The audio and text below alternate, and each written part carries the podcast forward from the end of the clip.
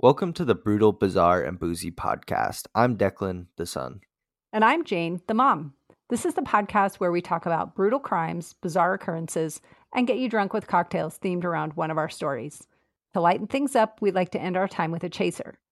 Please keep in mind some of our stories might be upsetting to young or sensitive ears. We love hearing from our listeners, so feel free to contact us by email or social media. You can find our contact info in the show notes for this episode. If you'd like to support us through Patreon, you can find us there at Brutal, Bizarre, and Boozy Podcast, or use the link in our show notes. Find other great podcasts like this one at podmoth.network. Hi, I'm Molly. And I'm Abigail, We're sisters. and we believe in ghosts. Welcome to Supernatural Sisters, a podcast all about ghostly encounters, bone chilling monsters, and basically anything that goes bump in the night. Each week, we talk about a haunted place, a legendary monster, or a story that sends shivers down our spine. And maybe we'll talk about the pottery scene from Ghost. He's not a ghost in that scene. There are other parts of that movie where he's a ghost. Subscribe wherever you get podcasts. And remember, We we, believe believe, you. you. Mom, um, what story do you have for us today? Well, I have a Oregon story, and that is uh, Nancy Crampton Brophy. Uh, she wrote, she was an author that was convicted of murdering her husband. And her being an author does Mhm. play a part in the story, She read But- murder mystery stories. sort of. Yes. Okay. And she wrote something that was a little on the sketchy side. So okay. before I ask you about your drink, I wanted to read a recent Apple review. And this is from Stephanie uh, from the Zach Solved Mysteries podcast. She wrote, Thrilling ride, five stars. This podcast is this podcast is a delightful blend of macabre storytelling and cocktail creativity. The mother son duo behind the mic keeps the atmosphere lively and engaging. Their choice of stories is both brutal and bizarre, making for riveting listening. And those themed cocktails, pure genius! Exclamation point. Had to say the exclamation point. The hosts are not only well informed, but also have a knack for presenting these stories in a unique and fun way. I wholeheartedly recommend this podcast for anyone looking to enjoy a twist on true crime storytelling. So thank you, Stephanie. Hey, Thank you. We love we having appreciate it. reviews. Yes. And if any of you other listeners would like us to read a review, please leave us a review. We appreciate all the reviews. Yes, we do. And for our cocktail, I will say, I don't like the name of it. No. I agree. Yes, so it's the Black Eyed Susan, which most 100% was named after some dude who beat his wife up, but Maybe. We're going to go with that it's for the flower. It was named after the flower Black Eyed Susans. I bet the flower was named after the same thing too, but Maybe. let's go. It's called the Black Eyed Susan. Okay. and it consists of so i'd like to preface the listeners i had this drink the other day and i wasn't a huge fan of it until i switched the measurements so i'm going to read you the measurements of the recipe i found and then i'm going to tell you what i made my drink out of because okay. some of us might not like sweeter drinks, and this drink is very sweet. So, the original recipe calls for one ounce of bourbon, one ounce of vodka, one ounce of peach schnapps, two ounces of orange juice, and one ounce of sour mix. So, for my cocktail that I made today, I used two ounces of bourbon, two ounces of vodka, one ounce of peach schnapps, one ounce of orange juice, and one ounce of sour mix because I I tried this the other day and it was super sweet, like too, so sweet that I couldn't drink it. But Yeah. this recipe I made, the 2.0, I would call it Black Eyed Susan 2.0, The, is the a double black eyed. Okay. Yeah. All so right, well, I'm gonna give it a don't like try. sweet drinks, try my recipe other than the original recipe, but let's give it a try. I made the original recipe, so I'm going to see how sweet it is. I'll have to say, my recipe is better, but So, because I got about halfway through this cocktail before it started stinking. so I used light orange juice, so it has less sugar in it already. I used that difference. And then I used homemade sweet and sour so that it was probably less simple syrup. And it was probably Sweet less sweet than a same as bottled mix, right? Yes, I used homemade Okay, sweet and okay. sour mix, That's what I got. Okay. which was bought sweet and sour from the store, so that's probably right. why mine And my so guess sweet. is that is probably sweeter than a homemade mix. Mine was one part simple syrup, definitely. one part lemon juice, half part of lime juice. So mine is not overly sweet. The most thing that the thing that I taste the most in it is the peach schnapps, which I don't I, in great quantities. taste a lot It's of it's not a great. too, but Mm-hmm. also for a side note, I use sour apple vodka because that's all I had in my cabinet. So Oh, it tastes pretty fucking okay. good, I will say. All My right. recipe, at least, the higher Your alcohol, version. lower sugar volume. Yeah, Yeah. I prefer that over the original one, but we don't really care. You can make whatever recipe you want for our story. Right. And I'd also like to say that I fucked up and I was looking for a recipe for a brutal, even though I was doing a bizarre. So th- technically, this pod or this cocktail would go better with last week's podcast because that's where I based it off of the Baltimore State Flap Oh. Black Eyed Susan and my Oh. my Joe Metheny story took place in Was in Baltimore. Baltimore. So I'd like to say this this cocktail has zero connection to my story To your week, story. it's yeah, it's Oh. still a good drink. Whoops. So Oops. just if you're a real alcoholic like us, then you'll make both cocktails for our last week's episode. But if not, then We're this is we're not good drink to have. alcoholics. It's We're not good. alcoholics. I beg to differ, but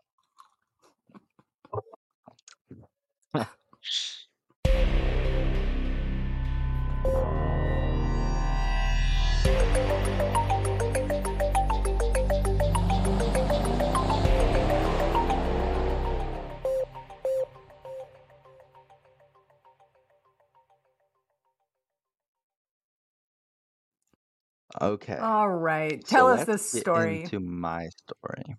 My story Yes. is the Tuskegee experiment. Oh And I'm sure a lot of people know about this. It's very controversial in America because that's where it took place at. But let's get into it. It's horrible. Ugh. So, in the early 1930s, America was grappling with the devastating effects of syphilis, a sexually transmitted disease with severe health consequences. Against this backdrop, the U.S. Public Health Service initiated a study in 1932 in Macon County, Alabama.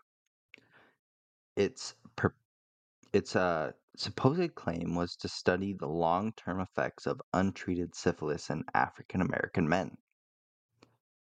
The study recruited 600 impoverished American men, African American men, sorry. 399 had syphilis and 201 without syphilis. Uh, but the the health providers to these men, they didn't say they had syphilis. They said they had bad blood. So Okay. Maybe this was back in the day where it was like smoke a cigarette to help with lung cancer type shit. Like Uh, maybe. I mean, it's the early 30s, so I mean, Uh, there wasn't. it's a lot of not the medical advances in 1830s this though. It's not the 1730s either. Question. No, these are people that are still potentially alive.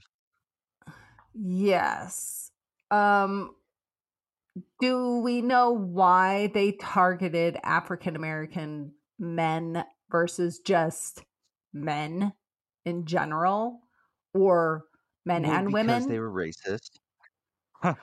because valid they wanted valid point back then. very valid okay. point. I don't. I don't think they really cared who, who they tested it on, as long as it wasn't the white male. So Okay. All right. Point taken. yes, Thank it, you. very fucked up and Mhm. substantial study that was not used correctly. So, in the 1940s, when penicillin emerged as a highly effective treatment for syphilis, the men were deliberately denied this life saving medicine. So, they had taken all these uh, men in as their subjects, and at the time, penicillin was the main treatment for syphilis. And they Okay. deliberately denied these men their proper treatment, saying that they were in a study, they were given placebos labeled as syphilis Yeah. treatment, but it was Right. entirely placebos to measure like what happened. What would? if Yeah. someone had syphilis and didn't get it treated. Oof. Not all individuals in the study remained silent. Nurses, doctors who witnessed the suffering of the participants raised concerns about the study's ethical implications.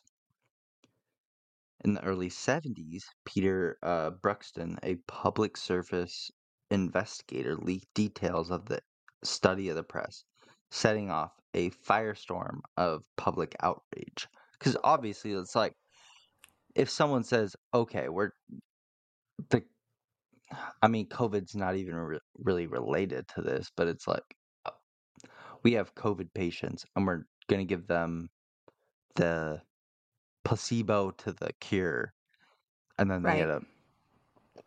it- It's very similar to that. Yeah.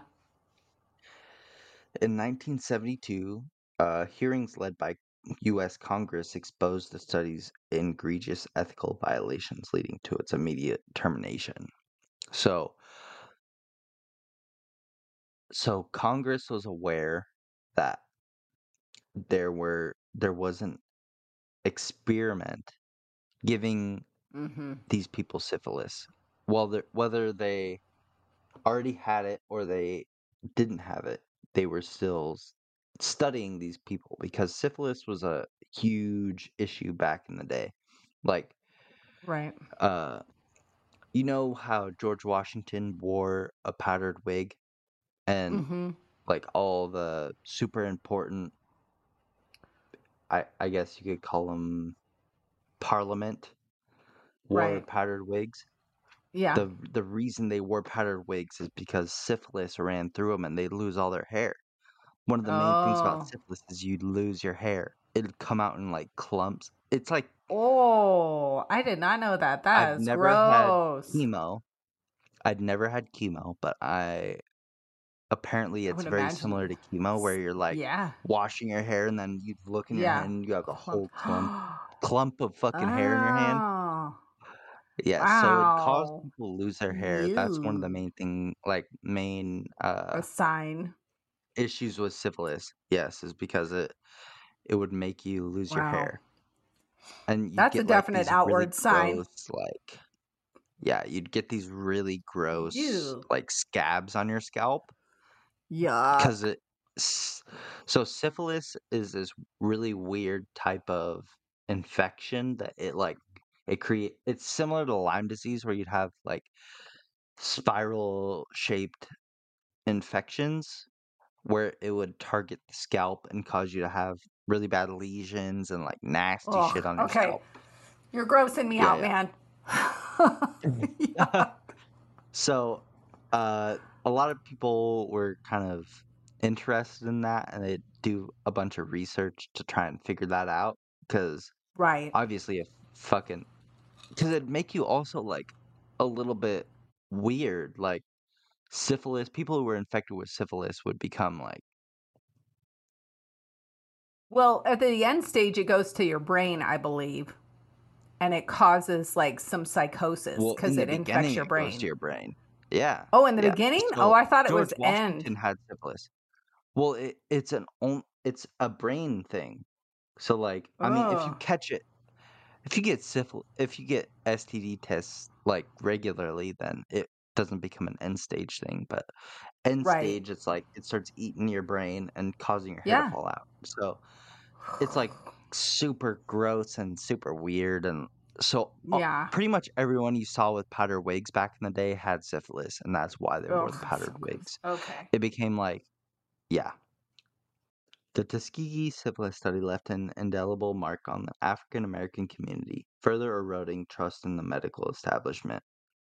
The study promoted a, a significant overhaul in medical ethics and research protocols, including the establishment of institutional review boards. So before this, a lot of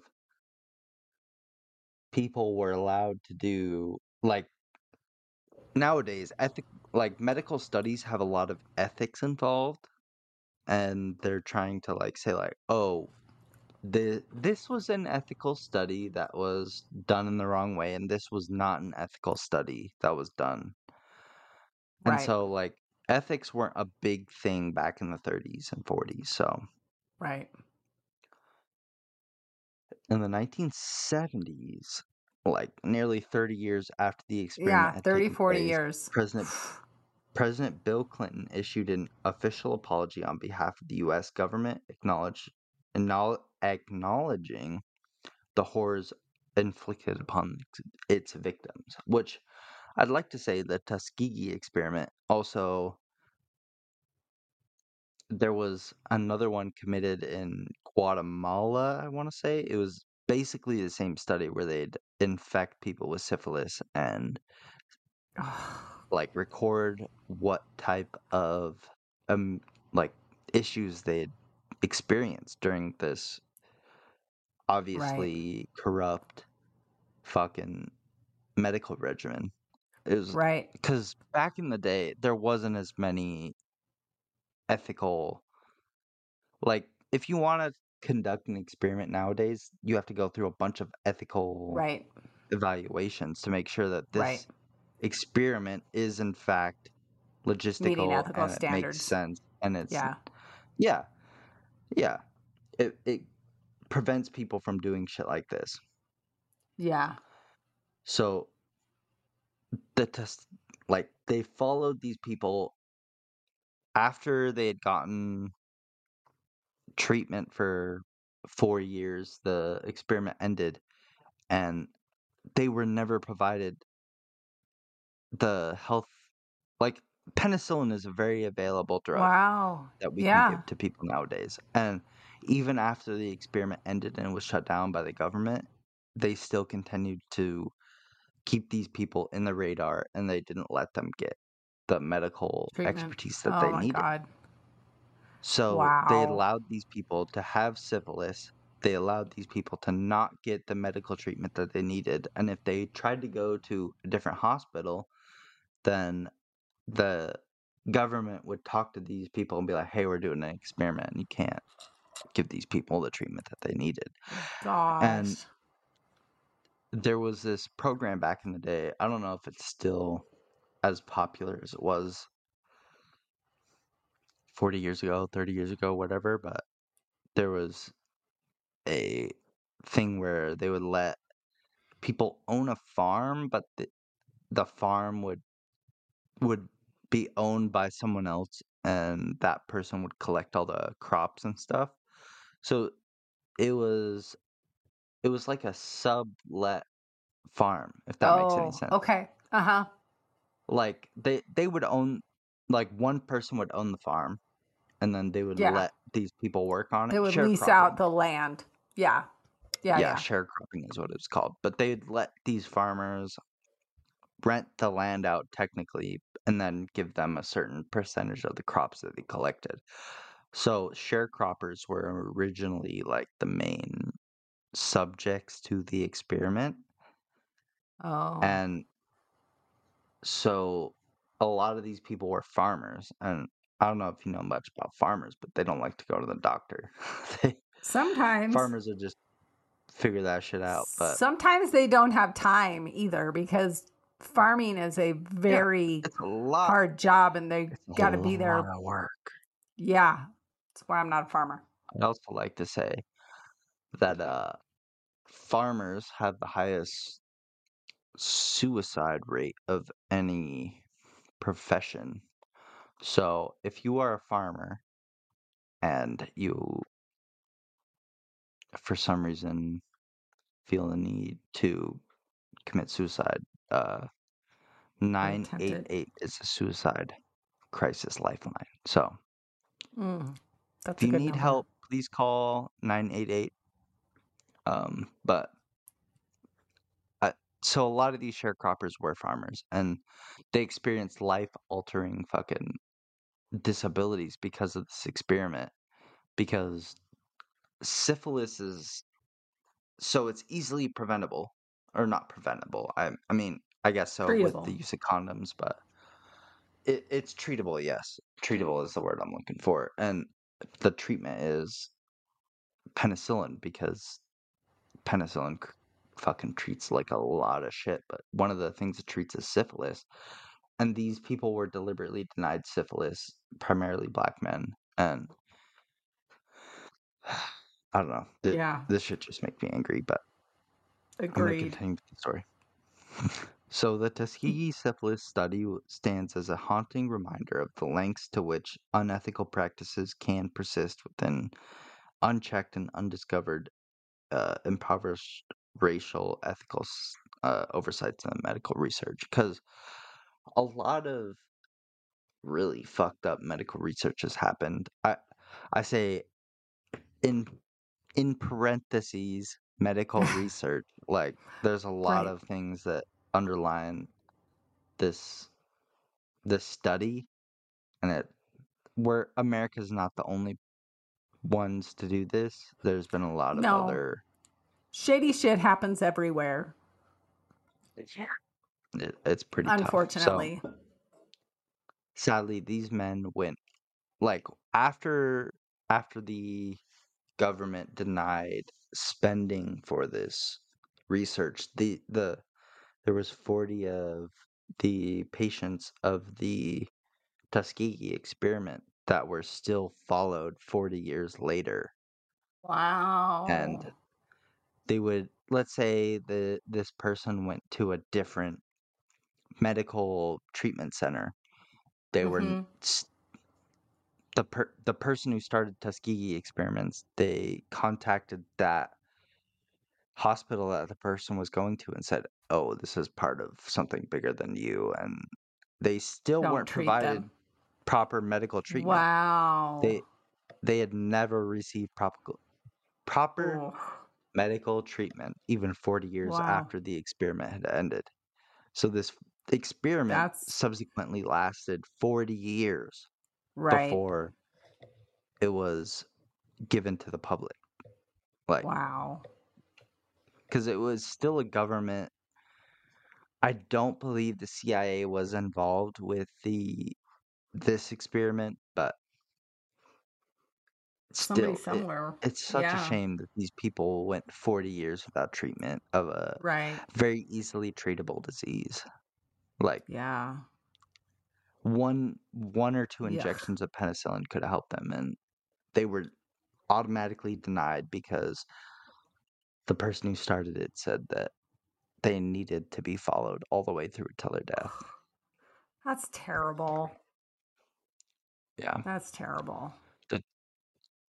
Not the first very fucked up medical study I've covered, but not the last, No. that's for sure.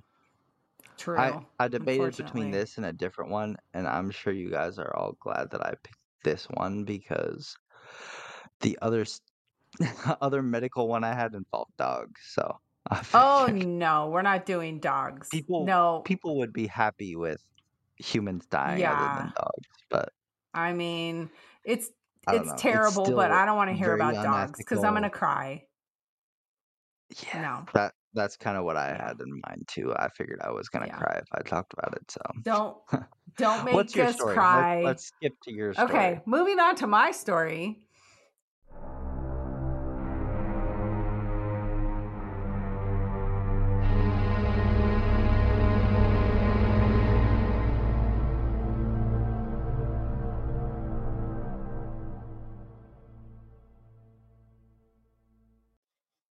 My story is about um, a woman who killed her husband. So, yeah, her name is Nancy Crampton Brophy. She was born June 16, 1950, in Wichita Falls, Texas. She was the middle child, and both parents were lawyers in their town. She graduate, graduated from high school in 1968 and went on to study economics at the University of Houston. For a brief time, she was married to a police officer, but the marriage didn't last. In the early 1990s, she moved from Texas to Portland, Oregon, and enrolled in culinary school. This was where she met her next husband, Daniel Brophy. He was an instructor at the culinary school, and they met right after she started attending school there. Daniel Brophy was four years younger than Nancy, born on June 27, 1954. The couple were first friends, but Nancy soon was won over by Dan's intelligence and cooking abilities, which I get because I love it when people can cook for me. You're an awesome cook, Declan, and I love it when you cook for me. Uh, the Same. couple was married. You cook very in, well. I, Any I meal that I don't have to cook, I appreciate. So, That's right. Uh, they were married in a large ceremony eight years after first meeting. Dan continued teaching at the culinary school, and Nancy ran a successful catering company for many years. Dan was not only a good cook, but he was a master gardener who often sold herbs from his garden at the cooking school. He was also well adept at foraging for mushrooms in the forest and would often take students out with him into the woods passing along his knowledge. For a long time, Nancy had an interest in writing, and in 2003, she joined a romance writers group. She first started writing education pamphlets and later became a fictional author.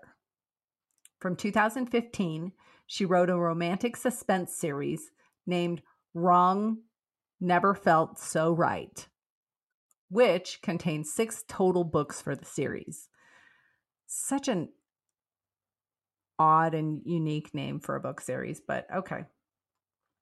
Some of the book titles were The Wrong Husband and The Wrong Lover. being called the wrong lover, i- if your wife is writing stories about the wrong lover, you might want to Yes, introduce marriage counseling or something like that. right. Um, a common theme in several of the books were star-crossed lovers and police procedures. One book even featured a large life insurance policy. On the morning of June 2nd, 2018, Dan was prepping for his classes at the culinary school. Hours after Dan arrived at the school, his students were unable to get into the classroom because the door was locked, which was very unusual. Dan was known for being prompt and present for his students. The students were able to get another instructor to open the door. They went into the room and found Dan inside, dead from two gunshot wounds. So, Okay, so good. wait. So the students went into the classroom and this dude was just dead. Their Yeah. teacher was dead. Their at the teacher was dead desk? in the classroom, um, in the kitchen. So it's a culinary school, so the classroom is a kitchen. So he was dead in the like a in the classroom. college, pretty much, right? Yes, it was culinary It Was in a high school class. Okay. Okay. No, no, it was a, a college culinary. Because I had thing, cal- so- culinary arts in my high school, but I never took it. So Right. Yes. Imagine the shit you would have cooked for your teacher if you were there. You had been yeah, in that, that class. bitch would have fucking blown out of her knees. She had a no kidding. I'm pretty sure my culinary arts high school teacher's husband died during class. So. Oh. Oh, that's sad. uh, Yeah. Well, this guy died before class, so Um, where was I? I'd like to say, just gonna cut you off real quick. Okay. I can't imagine the jokes that went around that high school after after finding Oh. a dead body in the class. Well, but he Mm. liked everybody liked him. He was well appreciated by the students and the faculty. He was a nice guy. I've never talked to anyone that liked my culinary arts teacher in high school, so maybe Oh, that's well, there's that. difference. Everyone There's hated that. that. bitch. She was crazy. Yeah. And sorry talking about your dead husband, but Oh, oh man. Uh, the students were able to. I already said that part. Mm-mm-mm. Here I am. The police always want to speak with the spouse of a murder victim, obviously. Nancy Mhm. claimed that she had been in bed all morning working on a new book. However, it was later discovered that. Nancy was seen on a traffic camera driving to and from the area of the school during the time that Dan was murdered. So, yeah, how are you driving around your husband's school yet in bed writing? Not possible.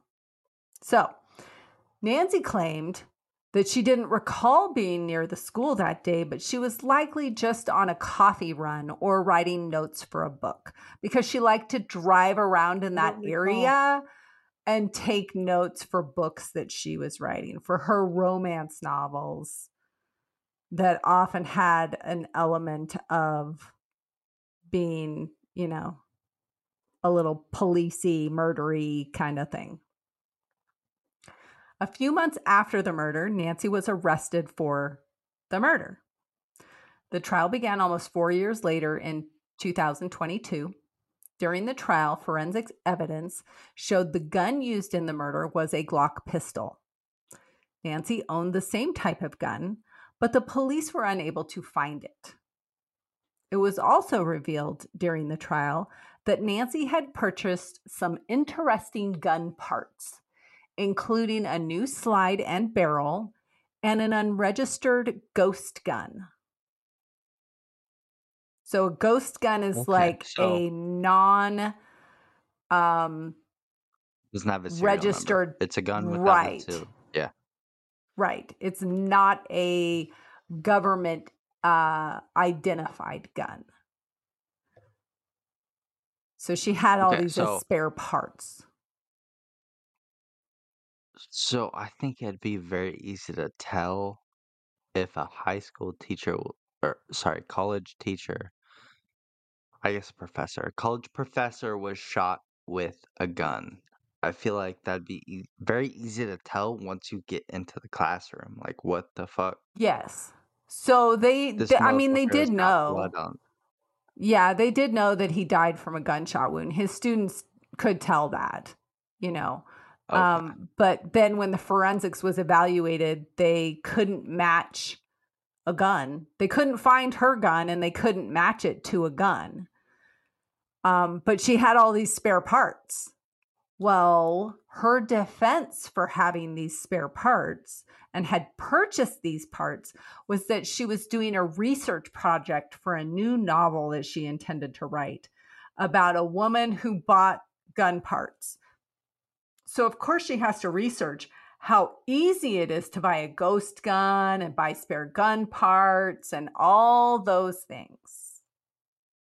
That was her defense. Mm-hmm. Yes. What? Okay, keep Yes. going. She also claimed that the gun that she owned was actually for her husband so that he could protect himself while he was hiking in the woods because he liked to go hiking to forage for mushrooms. So, of course, she had to get him a pistol to protect himself while he was in the woods foraging for mushrooms. Now, So we you said it was live in Glock Oregon. 19, right? It, it was a Glock pistol. I don't know which Glock it was. Okay. Okay. There's But a million different Glocks, so that makes sense. Yeah, I will say that in the area that we live in, there is a lot of mushroom foraging and the the mushroom hunters often end up dead because it's such a huge thing to get the mushrooms and it's such a big amount of money that they can make off of them and there's often You know what I'm talking about? Y- Yeah, I mean, but without the truffles, it's the morel mushrooms in our area that oh, people oh, end up. They're Yeah, dying morel. over morel mushrooms. Yeah, mushroom camps. I mean, I'm not sure in Portland if that's what he was hunting for up there, but anyway, that was her story that the gun was for him to protect himself. However, the prosecution believed that. Nancy used the spare barrel during the shooting and switched it back to the original barrel afterwards, then discarded the barrel that was used in the crime. So she swapped out the barrels at some point. That's what their theory was. Bitch knows her shit. That's all I'm saying. Uh, I mean, a barrel is one of the number one implications on the crime. So, uh, right? Because the rifling on the because when you on the bullets and all yeah, of when that, you fire a gun, there's very specific rifling to each barrel, and so and the if I shot pinstripe, someone with my gun, they'd be able to tell. But right? All of the identifying stuff for those bullets didn't wasn't matched to anything. Nancy's motive for murdering her husband was questioned, and it was believed that she did it to profit from his life insurance policies. Yes, you heard me right. I said policies, plural. She had taken out 10 different policies on Dan, with them totaling over $1 million. Plus, she would get sole so- ownership of their house. Yes. so I'd like to say, if you plan on killing your spouse, please take out the the life insurances in advance of six months plus, like Probably, yes. I don't know how long. probably two years these were plus. taken I out. should say. Yeah, I would think. That's the number They're gonna look at you no matter what. A lot of crimes like that, yeah. So if you have, if you've had these life insurances for two years plus, then It doesn't look as shady. Uh, yeah, it might not be as Yeah. shady. So Yeah. if you plan Although the prosecution- husband, please take what? out Yeah. a real life, like Take out one or two, but like, not 10. two or three years before. But Yeah. Not that we're telling anybody how to murder their spouse. Uh, I think we are, but that's all right. the prosecution's case was basically circumstantial, but it was enough for the jury. In May of 2022, at the age of 71, Nancy was convicted of murdering her husband Dan and sentenced to life in prison. A very interesting tidbit in the court of public opinion was online was an online blog post that Nancy wrote. And and I say public opinion because it wasn't allowed in the trial. In 2011, Nancy wrote an online essay titled How to Murder Your Husband. Yes. It detailed different options for committing an untraceable murder and how to avoid getting caught. Some of the manners of- death she explored, including stabbing, poisoning, using a hitman, and firearms. She commented in the essay that the wife so for surely everyone be- yeah. Don't write a trying to commit a murder, there's no such thing as an untraceable murder in 2023. There's too many would agree. technologies and DNA Mhm. shit you can do. Like familial there's DNA. no such thing as an untraceable murder, Yeah. especially if you I would call agree. out life insurance on someone. So if you need some Right. help, 10 contact us. policies. We'll help you out. Right. if you need some help trying to kill, no, we won't. No, we won't. hey, We're not helping anyone. okay, maybe you do it. We'll just tell you what we've read about and and ways that people have gotten Yeah. caught. And we'll be like, well, don't take out 10 life insurance policies and don't write a an online essay that, essay that says especially titled how to murder your husband for crying out loud. I mean, exactly. she said in the essay that the wife would be um of course a suspect and so the wife must be quote unquote ruthless and very clever to get away with it.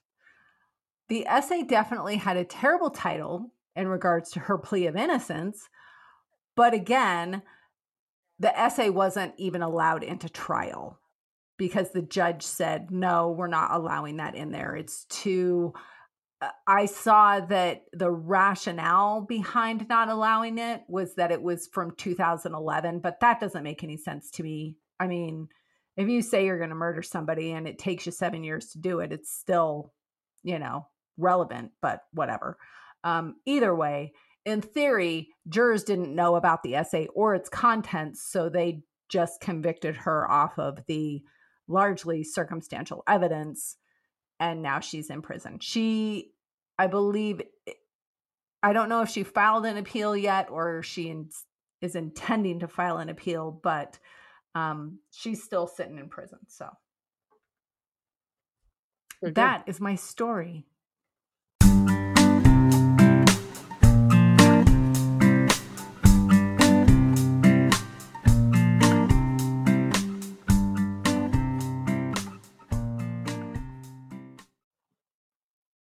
Well, do you have a chaser for us? I do have a chaser, and it is a movie recommendation. The it's on Prime, and it's called The Voyeurs.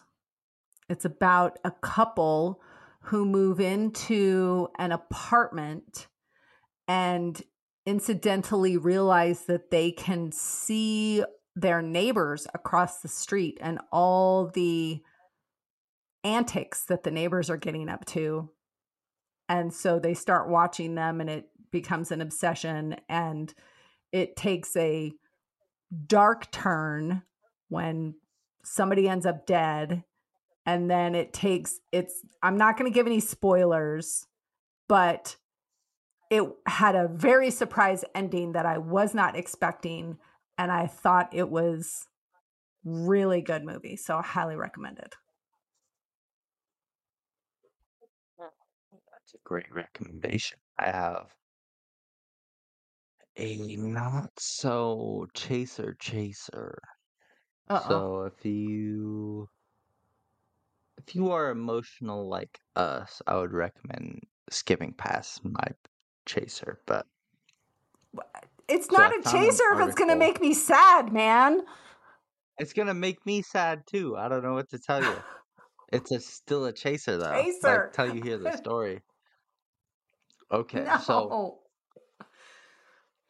my chaser slash non-chaser is uh George Pinkering. I don't know. I'm guessing you haven't heard of this, but in a previous chaser, I think. I mentioned the movie John Q. Did I mention that Okay. on Chaser before? Where remember. Denzel Washington to go back takes and a hospital hostage to you might have. I can't remember our chasers at all, so I know. I can go back and look. so I found I found a real life John Q. So John Oh. Q the movie is about a kid uh this this man's kid has a heart attack after a uh, football play. Like this 5-year-old kid ends up having a heart attack and they're looking for a placement heart. And so John Oh, Q, yeah. played by Denzel Washington, ends up holding the hospital hostage, and this is exactly what happens in my story. So George Pinkering, Oh.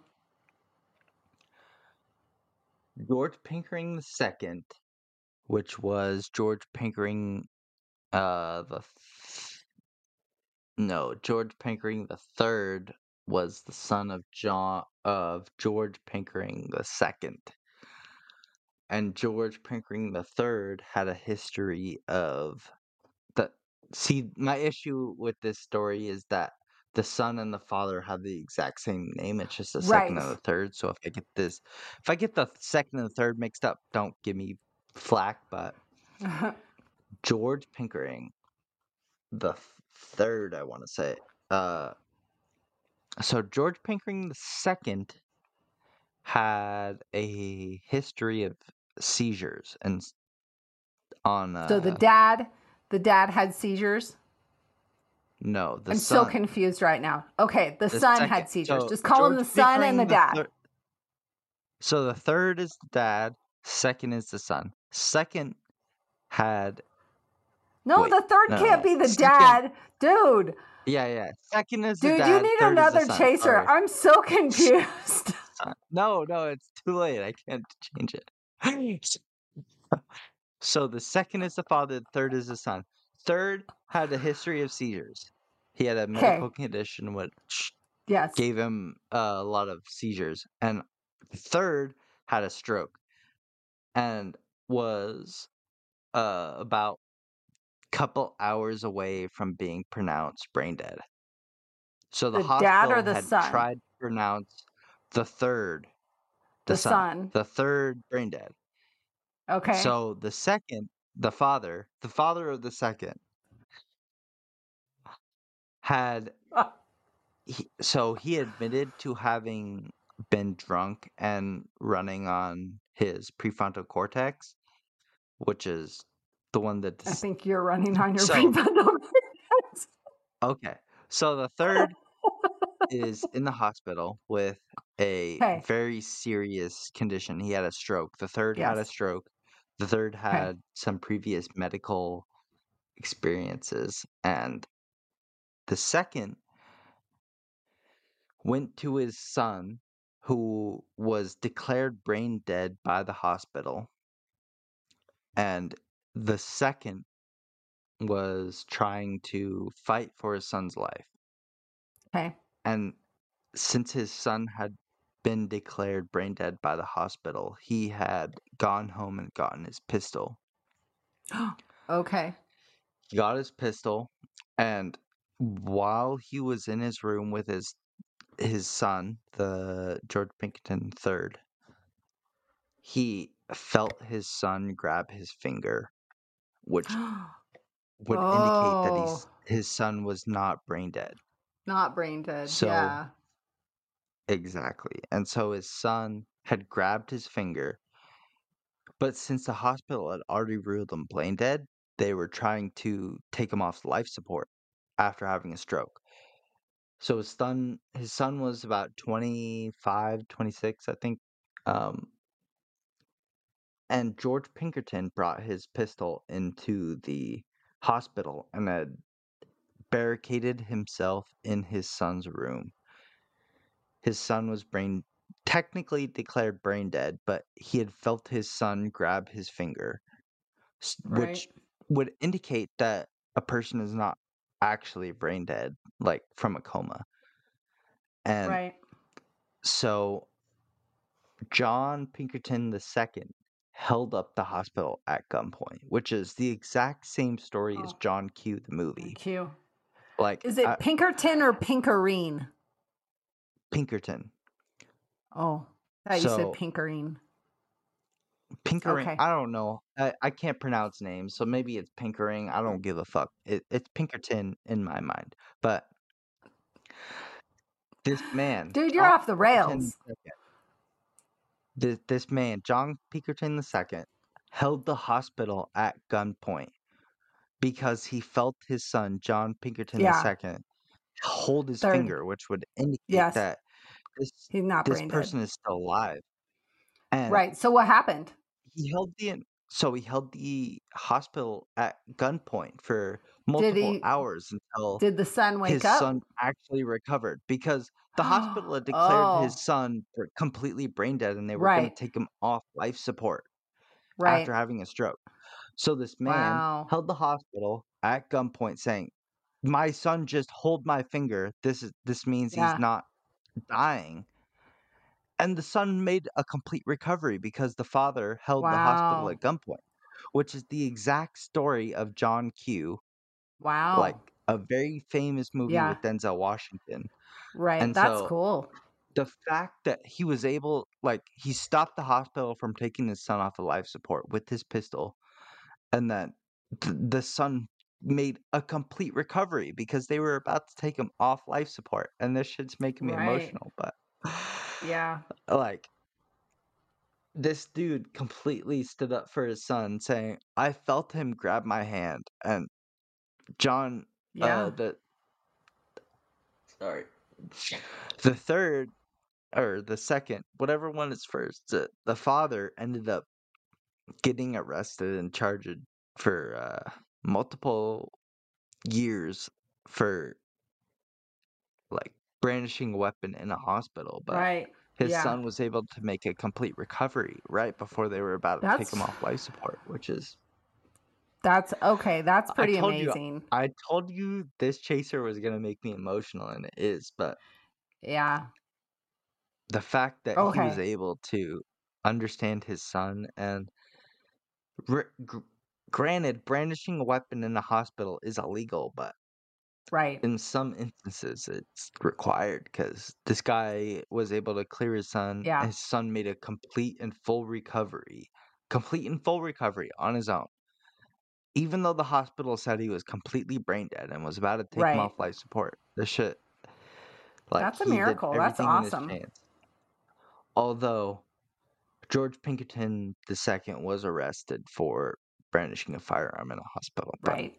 he's currently Okay. out now and That's he's good. more than happy that his son survived so Yeah, i I'm completely sure. butchered this fucking chaser because i got so emotional but all you need to know is john q the movie worked that Yeah. because i know that i did Right. that as a as a chaser before and yeah, I think it was a long Man, time ago. it really made me sad to think about john Mo- john q but this is like the out it it's very Yeah. emotional Well, it was a very good chaser Okay, with a chaser? nice turnout. I already What- gave you my chaser. What's your chaser? The Voyeurs. Let's get us the Voyeurs movie. this fucking messed up, oh, messed up. yes, you fucking s- point you spiraled and forgot that my chaser was I the did. Voyeurs movie. I really spiraled really bad. it was not. It's okay. It's all right. You're emotional and it's a sad thing to uh, imagine, It's not. you know, sad. having to s- I, I, mean, it's sad that that he had to go to those lengths, but it's also happy that, you know, he saved his son's life. So, yeah. I, he was the only person who believed in his son, and right. oh, I'm Yeah. gonna stop talking before I start crying. But Okay. go for it. Okay. go for it. Do your chaser. Do your chaser. I already please. did Dude, I already did my chaser. I know. Keep talking about it though. I. Well, it was a good movie.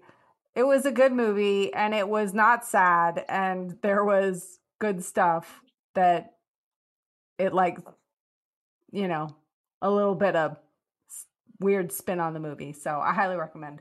The Voyeurs. So, I think that about wraps us up because. Deklan's getting emotional understandably. So, I am. I am. yes. It. okay. All right. All right. Thank you for listening. Thanks for listening, everybody. I appreciate it. Please leave a Apple review if you'd like to have Yes, us read we would the next episode. So Yes, we'd love to read wonderful reviews from our friends. Thank you so much. Nice chatting with you, bud. yes, thank you. Good chatting with you too. All right, bye. Bye.